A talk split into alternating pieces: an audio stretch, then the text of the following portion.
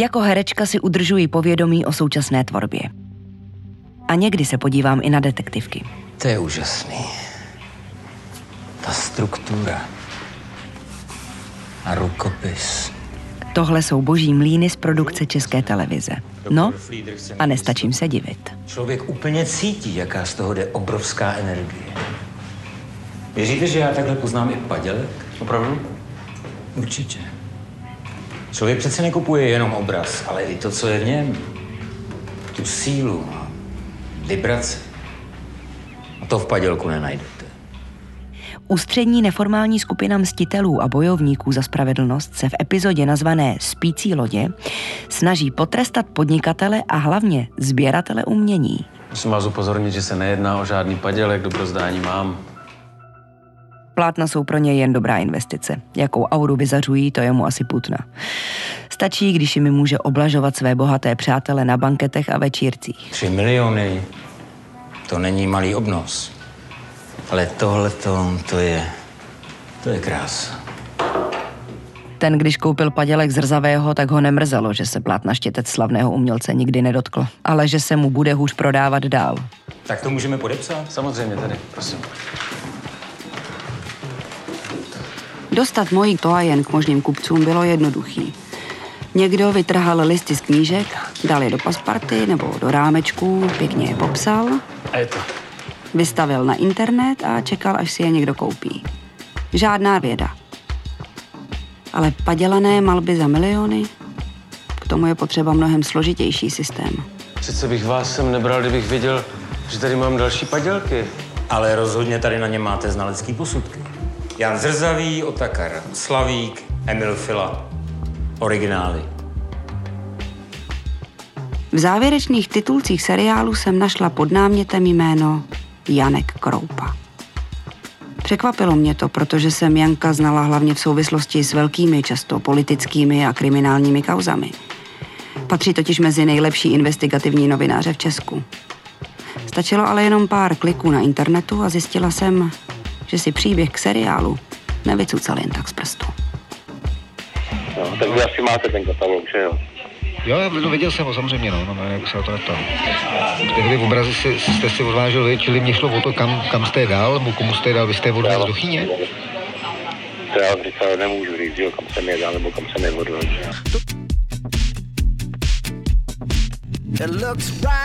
Český rozhlas Vltava uvádí podcastovou sérii Umění padělat.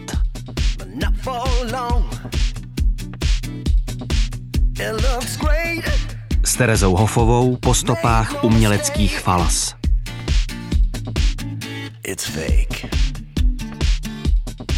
Epizoda druhá Art Banking. Dnes už bývalý bankéř komerční banky Radek Pokluda podle policie prodával klientům banky falza uměleckých děl. Údajné padělky si koupila třeba herečka Jiřina Bohdalová, režisér Ivan Zachariáš nebo ředitel rádia. Novinové titulky o okradené Jiřině Bohdalové nebo režisérovi Ivanu Zachariášovi, kteří nakoupili padělky za miliony korun, jsem si matně vybavovala. Díla pocházela od překupníka obrazu Jaroslava Frélicha, kterého kvůli tomu státní zástupce viní z podvodu. V létě 2017 to byla velká kauza. A právě Janek Kroupa byl jedním z těch, kdo případ pokrýval pro Český rozhlas.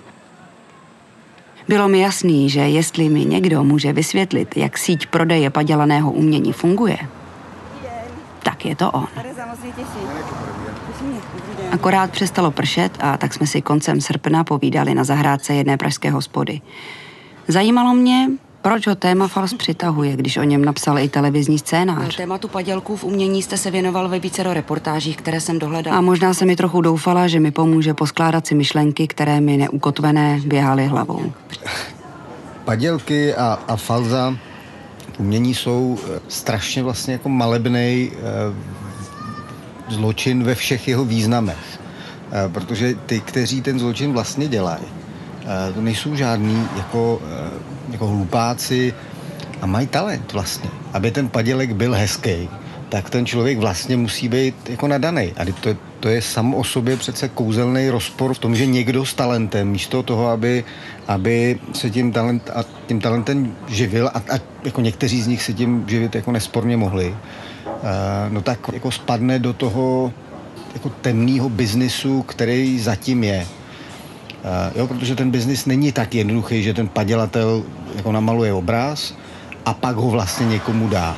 Tam je vždycky taková jako skupina mezi tím, takových jako v některých jiných biznes, biznesech se tomu říká pasák, který jako potom zprostředkovává ten, ten, ten obchod. Ty, ty příjemci jsou taky jako sama o sobě dost zajímavá skupina, protože jsou to často lidi významní, movití, kteří jako tu majetku přišli mnohokrát různým způsobem a do, eh, do umění se pokoušejí eh, za A peníze uložit, ale za druhé mm-hmm. to má jako jakýsi status. Eh, a dost často jsou to prostě bizarní snobové, kteří tomu umění nerozumějí. Koupějí si padělky, zjistějí, že mají padělky. No a teď co s tím? protože oni to nemůžou jednoduše prodat, protože kdyby to prodali a řekli, hele, my jsme tak se podílej na, na kšeftu s padělkama, což oni nechtějí, Uh, za druhý nemůžou vlastně přiznat, nebo mají nulovou motivaci k tomu přiznat, hele, já mám doma padělek, protože tím ve druhé větě říkají, já jsem ten Hale, který si ten padělek koupil a nepoznal jsem to. Přestože jsem velký znalec, já tomu přece děsně rozumím. Uh, takže je to takový, jako ze všech úhlů, je to jako velmi malebný typ zločinu, uh, který je jako hezký, jestli se tohleto zločinu dá říct. Malebný zločin. Pochybuju, že Jiřinu Bohdalovou, Ivana Zachariáše podobný slovní spojení napadlo. Říkal, že být kreativní. A druhá věc je vlastně ten talent k té tvorbě. Já tomu rozumím, no. Je... A pamatujete si na tu kauzu kolem Bohdalové, Zachariáše a spol? No je, je. Co jsme dělali? No to je zase jako jiný příběh trochu. Ale taky jako zábavný teda. Oni se zřejmě, a teď já nevím, jestli se domluvili s tím člověkem, nebo jestli ten člověk si přišel na ten biznis sám. Uh, to je prostě sporný, protože my jsme s tím jaksi klíčovým pachatelem nebo tím člověkem, který vlastně pro ty, ty, ty, ty obrazy prodával, nemohli mluvit, protože je, je na útěku pořád, pokud vím. Mm-hmm. Uh, jmenuje se Pokluda, byl to bankéř. A byl to dobrý bankéř. Byl to privátní bankéř komerční banky, eh, od dnes už bývalého bankéře komerční banky Radka Pokluda koupili obrazy za miliony korun. Podle policie ale šlo o padělky. Pokluda přitom eh, podvedeným tvrdil, že umělecká díla patří bance. Pokluda na to šel chytře. Sledoval pohyby na bankovních kontech VIP klientů a když viděl, že jim přišla na účet nějaká vyšší suma, kontaktoval je, jestli by neměli zájem investovat do umění. Říkal tomu art banking. To jsem řekl blbost, ale zní to hezky. A vy si přijdete, vy si přijdete do té banky a v rámci art bankingu on vám jako jako luxusnímu klientovi, protože vy jste ten nejzajímavější a nejdůležitější klient, samozřejmě vám nabídne, ale mám tady jako skvělý obraz. A teď máte pocit, že ta banka si to přece prověřila. Ta banka má jako týmy lidí, kteří zkoumají pravost v obrazu. V 90. letech se stejným způsobem, možná si to pamatujete, eh, dělali, eh, dělali garance eh, drahokamama. A když pak se ty drahokamy ty banky chtěli prodávat, zjistili, že polovina z nich je falešných. A přišel šup, přines prostě na chodbě, jim předal prostě plátno, té bance nikomu nepřišlo divný, že tam najednou běhá bankéř s plátnama. V případě Jiřiny Bohdalové Pokluda dokonce jezdil k ní domů taxíkem, aby jí obrazy předvedl. Pokluda herečce tvrdil, že se jedná o propadlá aktiva banky nebo jiných klientů. Tyhle ty jaksi celebrity měli najednou doma, nevím, co to bylo, to jen. Zrzavý to byl. Zrzavý, no. Bofilu. A, eh, a měli to s touhletou celou legendou. Jenže banka neměla z obrazy nic společného a podle všeho šlo o pokludův soukromý biznis. Takže miliony za obrazy nešly na účet komerční banky, ale na konto privátního bankéře. Otázkou ale bylo, kde pokluda k obrazům přišel. Janek tehdy na kauze pracoval s novinářkou Markétou Chaloupskou. Usmála jsem se, když zmínil její jméno a Janek si toho okamžitě všimnul. A musela se mu převyprávět, jak mi Markéta v minulé epizodě pomohla s mojí grafikou od to a jen. Tak co to vlastně je ten vějíř přání? To je zmatení trošku pojmu. Tak já si to nechám ráda vysvětlit. Každopádně takhle popisovala Markéta Chaloupská v roce 2017 kauzu s bankéřem Pokludou pro Český rozhlas. On je kupoval eh, přes eh, auční síň Historie Praha Petra Dětka. Když jsem s panem Dětkem mluvila, tak řekl, že neví, zda obrazy byly, cituji, pravý nebo levý, ale že si nechával dělat posudky, tak ať rozhodne soud. Dětkovi plátna prodávala Marie Pospíšilová. Majitelka galerie v Řitce měla problém se svou věrohodností už v minulosti. Soud jí v roce 1998 odebral razítko znalce uměleckých děl. To jí ale v ničem nebránilo. Udělala si razítko nové, jen státní znak nahradila čtyřlístkem. A dál vesele vydávala znalecké posudky. I k obrazům, které prodával Radek Pokluda. Třeba k Filovi za 2 miliony Jiřiny Bohdalové. A když jsem s ní mluvila, tak na otázku, zda tak neklame kupce, odpověděla velmi svérázně. No ale ty posudky jsou rozhodně kvalitnější, než co jsem psala s tím razítkem ještě v 90. letech, že? to jsem ještě nepsala takový kvalitní. Od roku 95 jsem měla internet, jenže nebylo ještě na internetu nic k nalezení. Že? Jako já přináším jakože e, dokonalý prostě výčet, co je možný.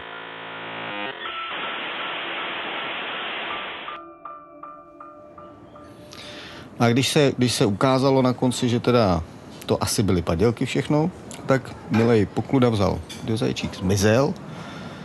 Pokluda odjel nejdřív na Fidži a pak do Istanbulu. Policie tak nikdy neměla možnost s ním mluvit a vyslechnout ho. Jiřina Bohdalová se rozhodla komerční banku zažalovat o náhradu škody, protože to byl její zaměstnanec, kdo jí na půdě banky obrazy prodal. Jako mají smůlu, no. Ta banka řekla, ale my žádný art banking jako nemáme přestože ty lidi si to nakupovali v té bance, tak, eh, tak eh, vlastně a banka řekla selhání jednotlivce. To se stane, no. Dá se nic dělat. Hmm. Herečka Jiřina Bohdalová žaluje komerční banku kvůli kauze padělaných obrazů. Banka by podle ní eh, totiž měla nést odpovědnost za svého bývalého privátního bankéře Radka Pokludu, který VIP klientům falzifikáty prodával. Jen Bohdalová tak přišla o několik milionů korun, potvrdil její právní zástupce Michal Moravsky. V současné době to okolo 5 milionů. Odpovídá to hodnotě, o kterou žalujeme v Komerční banku. Sama banka jakoukoliv odpovědnost dlouhodobě odmítá a od svého bývalého zaměstnance se distancuje, řekl to mluvčí Komerční banky Pavel Zubek. Pozice Komerční banky v této věci se nemění. Trváme na tom, že šlo o soukromou aktivitu pana Pokludy, za kterou banka není odpovědná. Proti tomu se ohradil advokát Jiřiny Bohdalové. Podle Moravského totiž banka od svého ex-zaměstnance takto dát ruce pryč nemůže. Mně přijde neobhajitelné i to, že například Například pokud byste přišel si vybrat do banky z vlastního účtu hotovost a na pokladně by vám místo pravých peněz dali falešné, tak aby pak eh, banka se snažila z toho vyvinit tím, že se jedná o soukromou aktivitu nebo soukromé provozování pokladny v jejich prostorách. Policie pokludovo stíhání po roce 2019 odložila. Do dneška tak není jasné, jestli fungoval jako jakýsi bílý kůň nebo byl mezi podvedenými i on sám. Bohdalová se svých pěti milionů, o které banku žalovala, taky nedočkala. Pro vyšetřování bylo ale nejdůležitější zjistit, kdo do galerie Marie Pospíšilové v Řitce obrazy přinesl. Byla to žena, která se představila svým dívčím jménem, Eva Vaňková. Asi, aby zastřela, že je ženou Jaroslava Frélicha mladšího. A jak mi Janek vysvětlil, rodina Frélichů není na českém trhu s výtvarným uměním žádnou neznámou.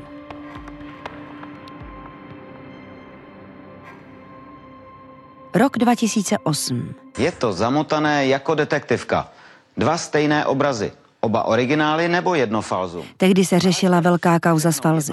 Tohle je ukázka z reportérů ČT. Vypracování požádá.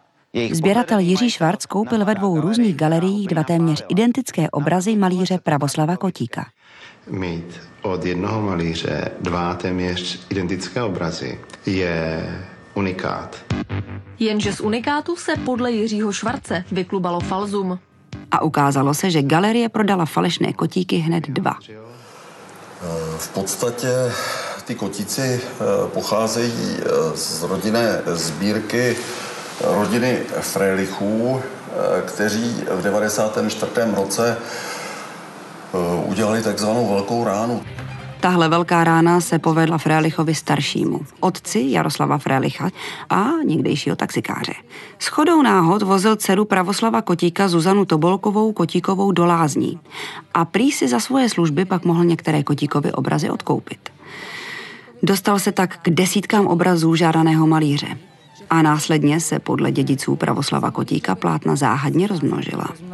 To se rozmnožuje tak, že to někdo maluje a to znamená, tomu se říká falza, to všichni víme, takže říkáme tomu rovnou, jsou to falza a nemám dojem, ale mám skoro jistotu, protože Frelichovi mezi tím vydali taky skoro bych řekl, aby určitým způsobem legalizovali ty své věci, katalog, který zpracovali dědečka, ale v rámci toho katalogu je 50% originálů, ale 50%, možná 40, možná víc se snažili zlegalizovat určitý falza. Jestli na tomhle tvrzení jednoho z kotíkových dědiců je něco pravdy, nebo jde jen o smutek nad ztrátou dědečkových obrazů, jsem se nedozvěděla. A byla to právě kauza s bankéřem Pokludou, Jiřinou Bohdalovou a spol, která vynesla jméno znovu na světlo. Rozsáhlý případ padělání obrazů známých autorů za desítky milionů korun začal projednávat Krajský soud v Praze. Kriminalisté mají podle Českého rozhlasu podezření, že většina z desítek zabavených obrazů v domě Jaroslava Frelicha by mohla být falešná.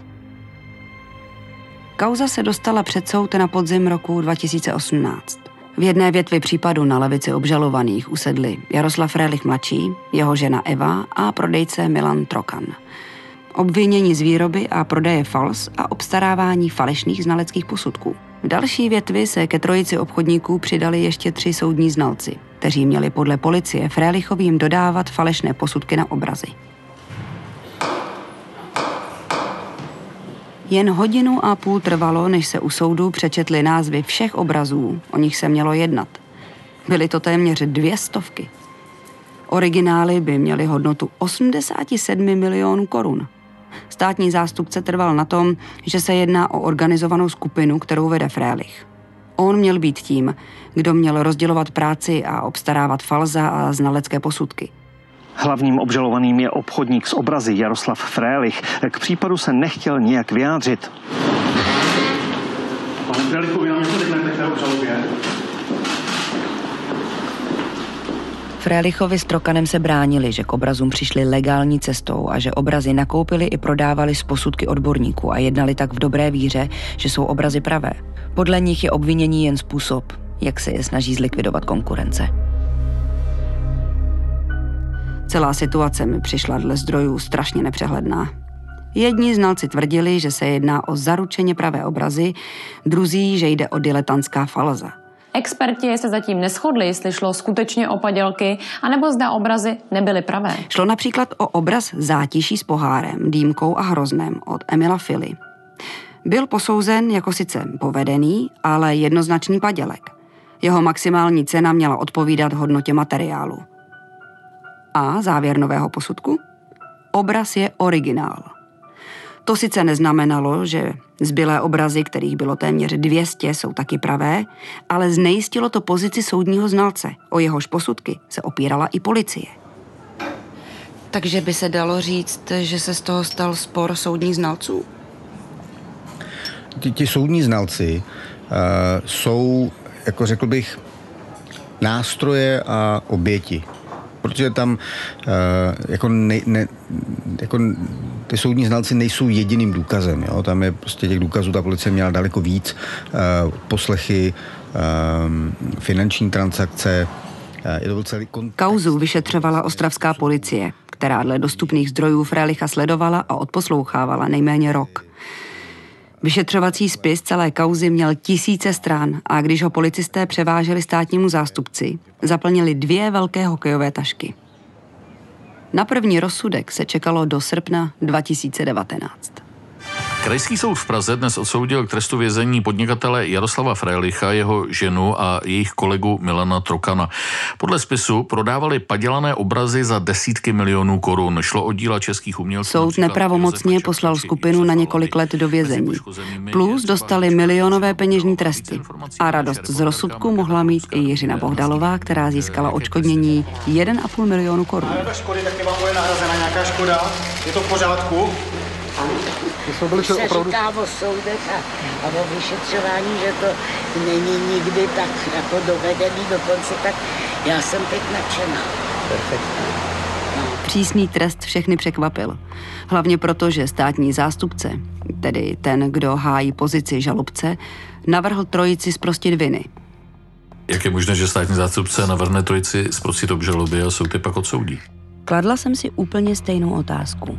Hlavně když státní zástupce na začátku soudu trval na tom, že se jedná o organizovanou skupinu, kterou vede obchodník Frélich. Takhle otázku zodpověděla ve vysílání radiožurnálu Markéta Chaloupská. Ono to bylo hlavně neočekávané. Eh, žalobce ten eh, sprošťující rozsudek vůbec navrhnul. Celou dobu totiž vyšetřování dozoroval ostravský státní zástupce Michal Togner. Pak byla ale kauza kvůli místní příslušnosti přesunutá ke krajskému soudu do Prahy a právě až tehdy ji dostal na starosti Miroslav Forejt, tedy státní zástupce krajského státního zastupitelství v Praze. Osvobodit obžalované navrhnul prý kvůli tomu, že se nepodařilo prokázat, že by trojce prodávala díla, o niž by věděla, že jsou falešná. Jistotu by do celého případu vneslo svědectví padělatelů, pokud nějací byli. Policie byla přesvědčená, že ano a jedním z nich měl být rodinný restaurátor Frelichových, malíř Alexandr Hanel.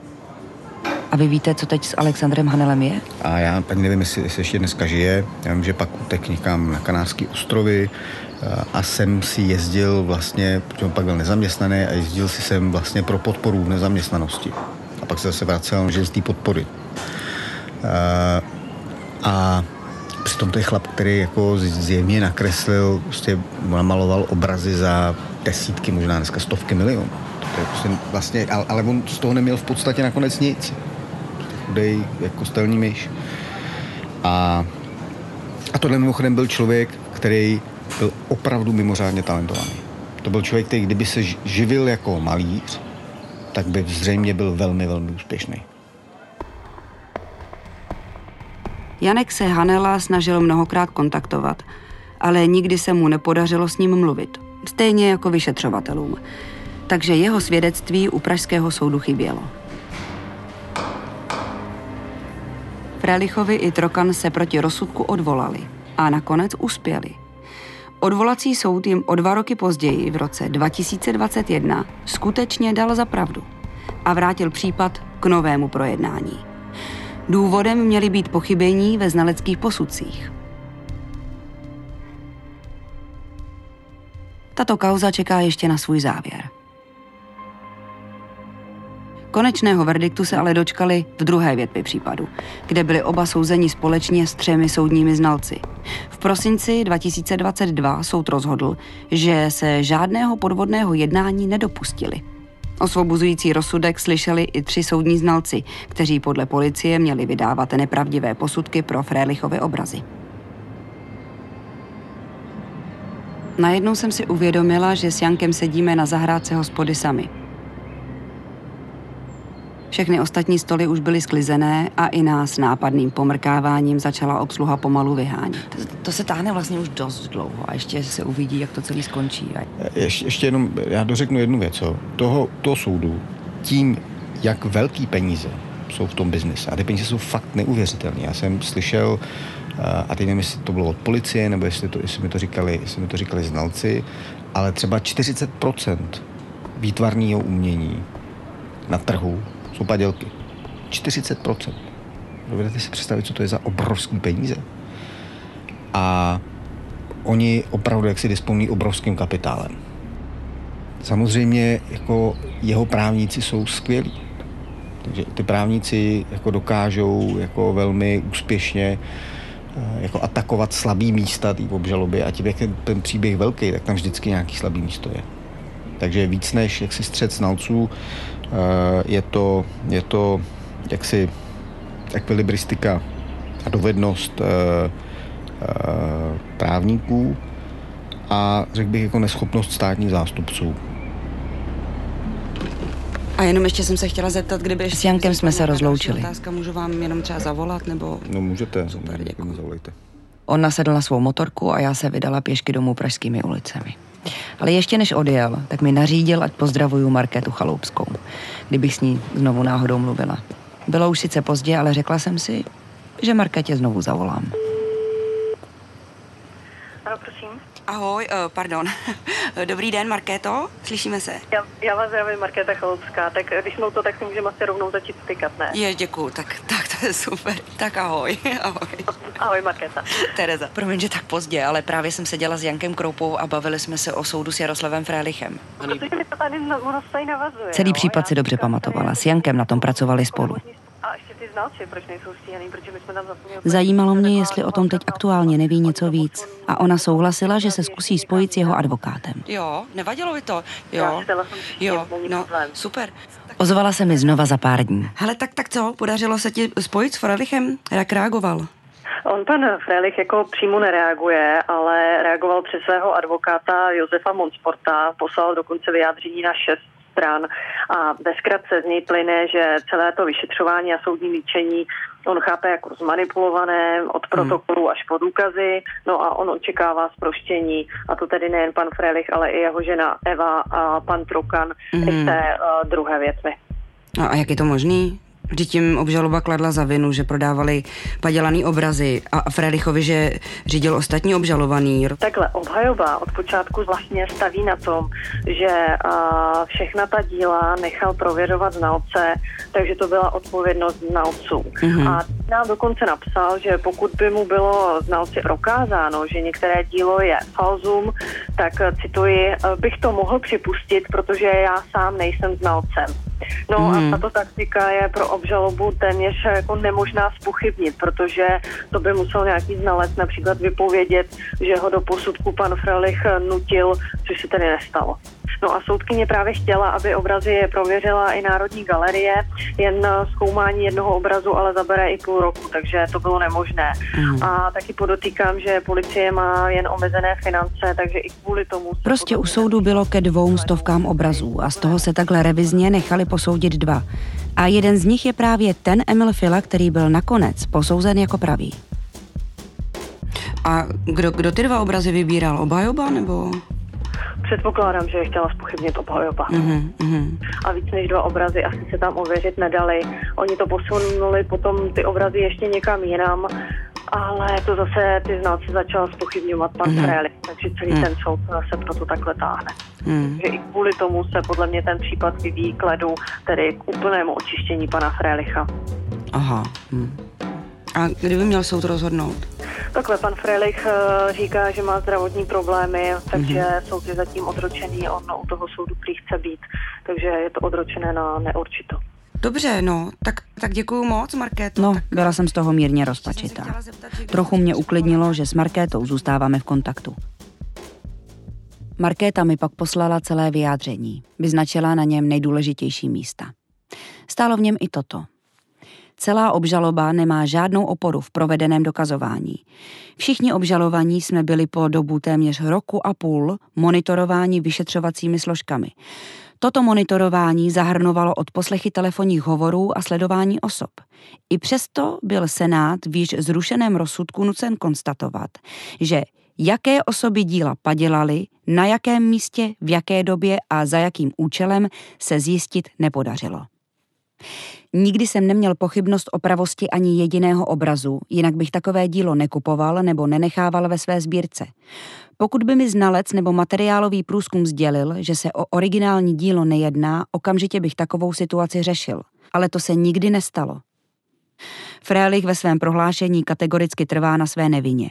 Jeho vlastními slovy, Odsuzující rozsudek byl postaven na deformovaných důkazech. Můžu říct pouze, že ani já, ani moje žena Eva, ani pan Trokan jsme se jednání, které nám je kladeno za vinu obžalobou, nikdy nedopustili a i přes všechno, co jsme za posledních sedm let prožili, věříme ve spravedlnost soudu. Prostě je tady někde u soudu 200 obrazů, které jsou podezřelé. No a některé z nich můžou být i pravé. Jsou různí znalci. Jedni tvrdí jedno, druzí druhé. A pak pan Frelich, který tvrdí, že jestli jsou ty obrazy nepravé, tak asi taky někomu naletěl. Případný padělatel k nenalezení. No a jestli to dopadne tak, jak Markéta předpovídá, neví nikdo. Jistotou ale zůstává, že po sedmi letech soud s panem Frelichem, jeho ženou a spolupracovníkem dál pokračuje. Na internetu jsem narazila na Art Report z roku 2023, který vydala jedna banka pro své movité klienty. Potvrzuje, co říká Janek. Dokonce horní strop množství fals na trhu odhadují až na 50% Podle zprávy je to největší problém, s ním se obchod s uměním potýká. Hned na druhém bylo prokazování původu díla, nebo, jak se odborně říká, provenience. Nemohla jsem se ubránit pocitu, že celý obchod s uměním je vlastně obchod s důvěrou. V něm se často nejasně mísí ego prodejců a galeristů toužících z prodeje vytřískat co nejvíc peněz a touha sběratelů vlastnit něco unikátního, ať už kvůli finanční hodnotě, nebo prostě jen proto, že je to krásné. A mezi nimi jsou znalci, kteří mají moc rozhodnout, zda se jedná o plátno za pár tisíc korun nebo za několik milionů. Často k tomu využívají pouhý pohled, na základě kterého určují jistotu tahu, jestli odpovídají zvolené barvy nebo motivy. Vtělují se do autora a odhadují, zda konkrétní obraz mohl namalovat. V něčem je to jako když v divadle hledám polohu postavy. Dostávám se do dialogu s ní a přemýšlím – ještě složitější to je, když ona postava má někde reálný předobraz. Když nemám šanci s tím reálným člověkem mluvit, tak si nikdy nemůžu být jistá. A stejně jako znalci věřím vlastní intuici. Výtvarné umění má ale jednu výhodu. Existují moderní vědecké metody, které dokážou zjistit věci, které pouhému pohledu zůstávají skryté. V dalším díle se vydáme po stopách určování pravosti a původu výtvarných děl. A také zjistím, že k padělání obrazu nestačí jen talent. Eh, bohužel ty falzifikátoři používají vlastně celou řadu nejrůznějších jako strategií. Eh, výjimkou dokonce třeba nejsou i nějaké jako fotomontáže, jo, kdy se vlastně jako ta, to falzum zasadí do nějakého třeba interiéru nějakého sběratele a vytvoří se vlastně jako falešná představa, že ten obraz vysel nevím, v roce třeba 1925 v bytě XY. Ale jsou tu odborníci, kteří si na triky padělatelů umí posvítit. Tak jak vidím ty, ty falzifikáty už jako velkou řadu let, tak eh, nevěřím v dokonalý padělek. Jo? To je taková zvláštní jako mediální přesmička, se mi zdá. Já jsem Tereza Hofová a posloucháte podcastovou sérii Umění padělat. It's fake. fake. Slyšeli jste druhý díl podcastové série Umění padělat. Další epizody poslouchejte v aplikaci Můj rozhlas, na webu Českého rozhlasu Vltava a na dalších podcastových platformách. Podcast vznikl ve spolupráci se Storylab Audio. Námět a režie Damian Machaj. Scénář Josef Kokta. Odborné konzultace Jitka Šosová. Investigativní spolupráce Markéta Chaloupská. V podcastu byly použity archivní zvuky Českého rozhlasu, a to pořady radiožurnálu a Českého rozhlasu Plus a pořadu Na vlastní oči z produkce Televize Nova. Dále archivy pořadů Reportéři ČT a seriálu Boží mlíny z produkce České televize.